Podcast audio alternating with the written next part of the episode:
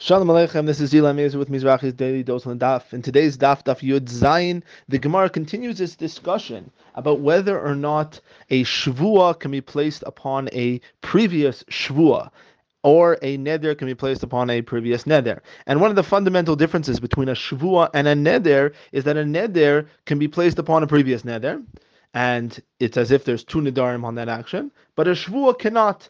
And therefore, what comes out of that concept that a, a cannot be made on a previous shvua, like you cannot double up on shvuot, is that you cannot make a shvua on something that is asur or mutter according to the Torah, not to do something mutter according to the Torah, because we were nishba be'omed v'har Sinai, we were already swore Har Sinai to do or not do the following actions, and to make a shvua that you will do it or won't do something that you need to do is a shvua on top of a shvua. You cannot replace or negate a shvua that was already there.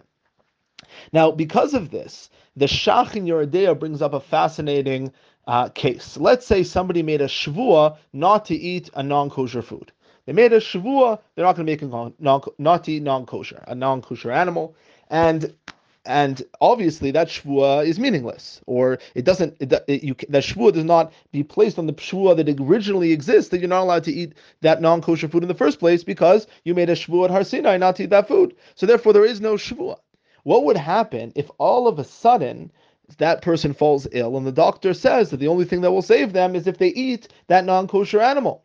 So on one hand, now according to the Torah, they're allowed to eat it, but on the other hand, they have a shvua that they made not to eat it. So does the shvua take the place now that all of a sudden the shvua from Har Sinai is no longer there? Does the pre does the other shvua that you made that you need that you that you swore not to eat it on your own, does that shvua come into place? And therefore, you would need hataras nedarim. You have to go and ask from a chacham hatara uh, in order to eat that non-kosher food that you now need to eat because it's pikuach nefesh. So the Shach says, no, you do not need to ask a chacham. It's mutter to eat because ein shvua chalal shvua at all.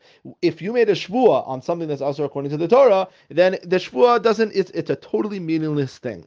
However, the Pri Megadim asks, why is that so? Ein shvua chalal shvua is very similar to the rule that we have then ein iser chalal iser. You cannot double up on isurim. If you can't double up on isurim, then uh, uh, and the Gemara Masechet Yevamos explains that when the, that even though you can't double up on isurim, if the first isser disappears, the second isser is totally vomit. It's suspended. It's in suspended animation until and if there is room for it to apply because the previous Isser no longer is there, then it does apply. So that should be the case over here. Originally, you made a shvua not to eat this non-kosher to eat to not eat this non-kosher animal. Now, obviously, you're nishba ve'omer har Sinai, so there's already a shvua there. So your shvua has no room to chal. However, if you remove, if that the original shvua from Har Sinai is removed because you can't eat non-kosher, then then the old then the, then and and then that's removed because you're sick then the old the new shvua has has room to exist and you would have to ask a chacham.